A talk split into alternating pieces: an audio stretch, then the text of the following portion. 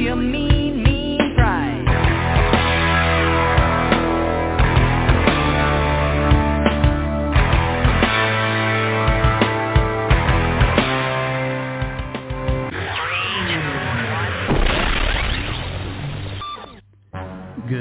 afternoon on the East Coast, good morning on the West Coast, and a great day to you wherever and whenever you may be listening. My name is Jason Dias, broadcasting and podcasting live from the studio of eloquentonline.net in beautiful New Braunfels, Texas, Republic there of Now, more than ever, this is the Power Performance Podcast, the show that asks the question, if your brand were a band, would you leave the audience wanting more. Hope you had a great 4th of July weekend. I enjoyed the break, but hey, we are back and to open the show in July, we're going to be saying hello to Open Lending. Say yes to more automotive loans, more reward, less risk. Folks, this is a brand that has been on a roll for a long time. Now, we've been doing this show for 11 years. We've seen a lot of brands come and go. And we've been through a lot of iterations on the program. There was a time where we did a 30-minute live show each and every Friday. And with all the ups and downs and technological issues, and we had a series of co-hosts. Well, one of those co-hosts many years ago uh, was a lady that left her credit union to go work for a brand called Chatteryak. I would include their website in the episode description today, but Chatteryak is no longer in business, and I told them they would not be in business. Uh, we we saw right away they had some problems. And when your whole business is built around adding that little warning, you're leaving the credit union's website to go to Facebook. I mean, how many times can you actually charge a credit union to do that? And when I told people that Chatteryak would fail, I was called an internet troll, a cyber bully. Aren't you glad they're trying? I don't care about trying and intentions. I care about results. You might also remember somebody named Kristen Christian who was said to have started Bank Transfer Day back in 2011. She must have appeared at 400 credit union events in two years. She never appeared on our show because I knew she was a stone cold crackpot, as everybody else in the credit union industry would find out later. So, what does that mean? It means here on this program, we talk to real leaders in the banking marketplace, and open lending is absolutely one of them. I'm always fascinated by all the stuff that goes on behind the scenes – at these financial brands. Even the best financial brands, the biggest financial brands, there's a lot of stuff that they simply can't do by themselves. They rely on these outside companies to help them. And folks, there are a lot of credit union lights on today and every day based upon auto loans. And nobody helps those banking brands better with that than Open Lending, located right up the road in Austin, Texas. And that's where we're going today to talk to Julie Nielsen about her career, about open lending, and about getting back to being with people in person. So we've got a great show on tap for you today, and we're going up to visit with Open Lending, and we're going to do it all right after this.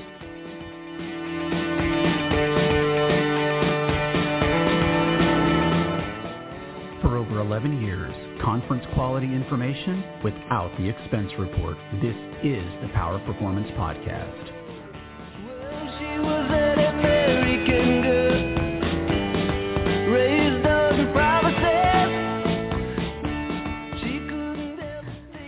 Whether you're an American boy or girl, even if you're driving an American car, Austin is only 43 miles north of the Eloquent Online Studios, but it takes about 45 years to get up there with traffic. So this interview was conducted by phone. Hey, Julie Nielsen, welcome to the show. How are you? Good morning. Thanks for having me on. Great to be with you. It is so good.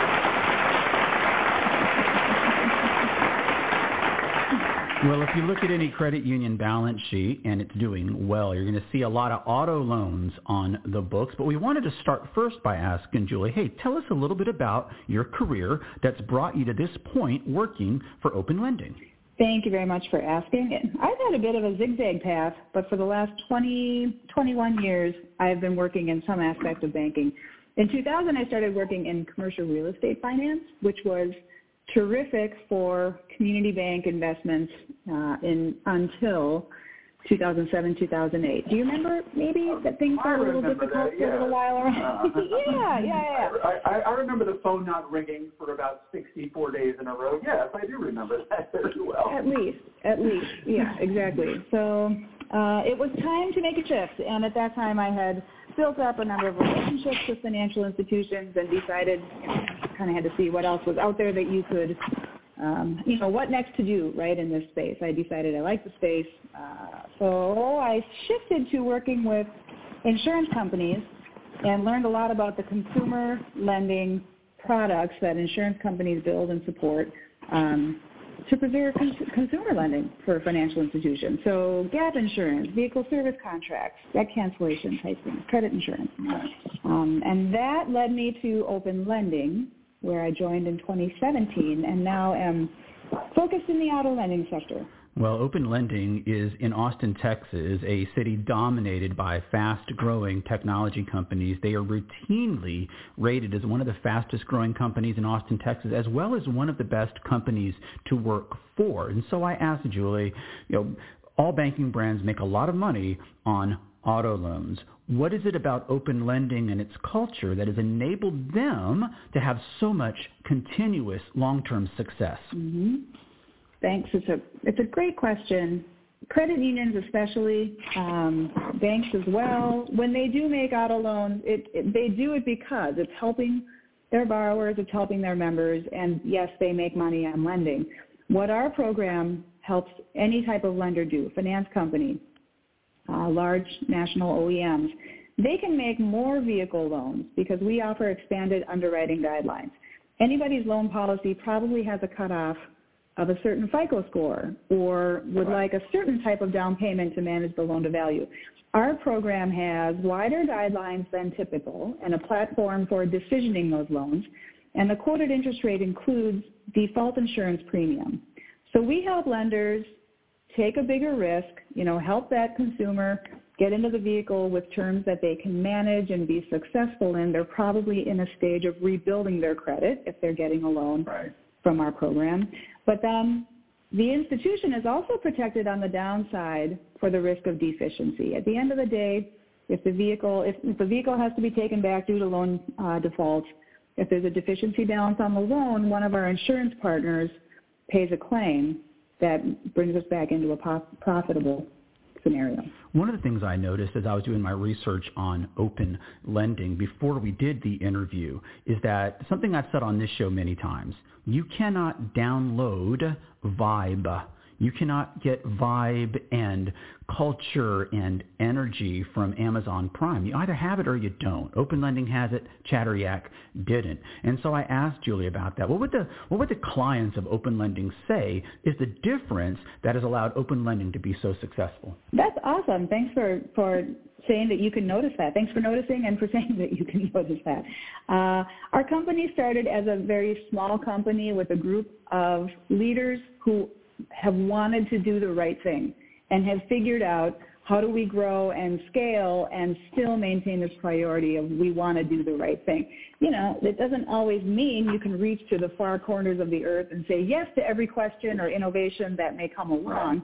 You have to say no to some things to be able to keep doing things the right way. So we're we're a hardworking culture. We really care about people first. We get to understand how every institution likes to show up in their marketplace. What are your particular challenges? Some things are not unique across the nation. Some things are from one state or one geographic area to another. And and being able to help someone forward their own brand, not ours, but theirs, and be who they want to be in the marketplace that they serve. One of the things that I rediscovered during the pandemic was my love of golf. It was one of the last things to shut down and one of the first things to reopen. And I saw a picture of Julie at what I thought was an open lending golf tournament, and they were obviously with clients, and I thought it is so refreshing to see people out meeting with clients and prospects in person. And so I asked Julie about that. Didn't. You know, actually, I attended someone else's industry event, so I won't even take credit for being able to attend the golf. But agree with you, something that we, as a company, our, our sales reps, all of our team has been able to keep up with as a way to connect with clients and prospects is to get out and golf. Um, so yeah. it was thoroughly enjoyable to travel to Arizona about a month ago, and I'm glad that you connected yeah. afterwards. Um, it was an event, a group of a group of credit unions across several states coordinate uh, in, in an industry event, and you know, it was well attended. I think a lot of people were ready and able. And I'm glad to see that continuing. I, I see more and more of these live events coming back. And so I wanted to ask Julie about that specifically. You know, during the this unprecedented pandemic, I don't know about the rest of you. I never want to sit through another Zoom meeting or one of these mind-numbing, brain-numbing, neural death-inducing webinars, or I call them now web board in ours. There is simply no replicating in-person meetings, in-person intentionally engaging prospects and clients. And so I wanted to get Julie's thoughts about that. I could not agree more. I think everything you said is spot on. And the people who are there in person all feel the same way. So speaking of, you, you, you can't hashtag vibe, like, you know, that's the enthusiasm that was present in the in-person event. It, it, maybe people started to take things like that for for granted. You get tired of conferences, maybe you get tired of travel, but then you realize how much we were all missing out on the ability to connect in a whole different way. It meant a lot, you know, and people also are super super respectful and kind and just getting to know like, hey, you're here, but that, does that mean, you know, how wide is your aperture on really feeling right. comfortable and being open, right? Like so also a super respectful approach to convening again. And, you know, everybody, again, is still trying to do the right thing. We want to show up. How do we do it safely? Such a great point about, you know, you have to be respectful. You don't know what everyone's comfort level is. Not everyone has made the decision to get vaccinated. That's everyone's individual personal business. But I do think it's a great trend to see these in-person events coming back. And since we're talking about open lending and all the great things they do for the automotive lending portion of credit unions, which is a huge portion of the credit union marketplace, I wanted to ask her because nobody ever forgets, hey Julie, what was your first car? I will tell you about my first car only if I also get to tell you about my second car because my first car story deserves a little redemption and after you hear it you'll understand why. So, I mean, first of all, my first car that I got to drive, the family vehicle was a station wagon, so with a backward facing seat, so there's really nowhere to go but from it. from there. I had it. we had it. uh, there's nothing greater. The brown brown paneled sides and the whole deal the first car that I purchased as a senior in college, and I was so proud and just so happy. I had a loan. I just, you know, the whole the whole nine yards, right? Was a Geo Metro. Do you remember these tiny cars? Of course I remember the tiny Geo Metro three-cylinder. Uh, Julie told me that at one point her dad and her brothers would actually pick it up and move it around on the driveway, something that was absolutely possible to do. I remember the Geo Metros very, very well. The great thing about the Geo Metro was if the engine went out on it, you could just replace it with a lawnmower engine. Your gas mileage wouldn't be as good, but you'd have a little more power. Seriously, it was absolutely great getting to know Julie a little bit and Open Lending. The website for Open Lending, openlending.com, is right there in the episode description. In the unlikely event that you can't remember, openlending.com. And we thank Julie so much for taking some time out of her day to visit with us on the Power of Performance Podcast. I appreciate the invitation. It's been great to connect with you and appreciate the conversation and all the nice things you have to say about open lending. Oh, absolutely. Meant every word. Thank you so much.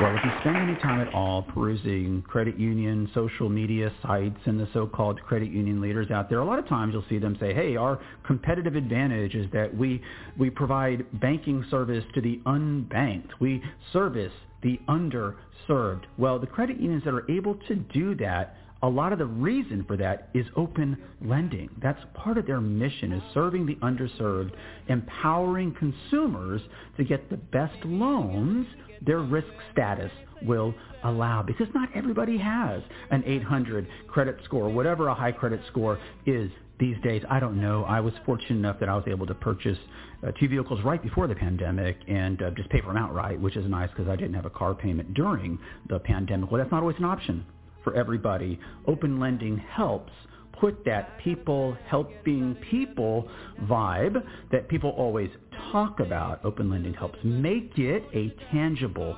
reality for their clients from sea to shining sea. And before we get out of here, I just got to say really quickly, on the 4th of July, this past 4th of July, my mom and dad celebrated 60 years of marriage. What a blessing it has been to come from a great, ideal, intact family. 60 years. Congratulations, mom and dad. I love you both so very much. Once again, I want to thank Julie Nielsen for joining us today. Asked her off the air, said, hey, it's a summer of music. Do you have a favorite band, a favorite concert that you ever attended? And she said, absolutely, Pearl Jam. So let's get out of here with some Pearl Jam, whether you've got a fast car or a Geo Metro or a big gas guzzling SUV like myself, this show, like this song, is in your rear view mirror. My name is Jason Dias. Thank you for listening to the Power Performance Podcast, the show that asks the question, if your brand were a band, would you leave the audience wanting more? Until next we speak, we'll talk to you all next week. Take care.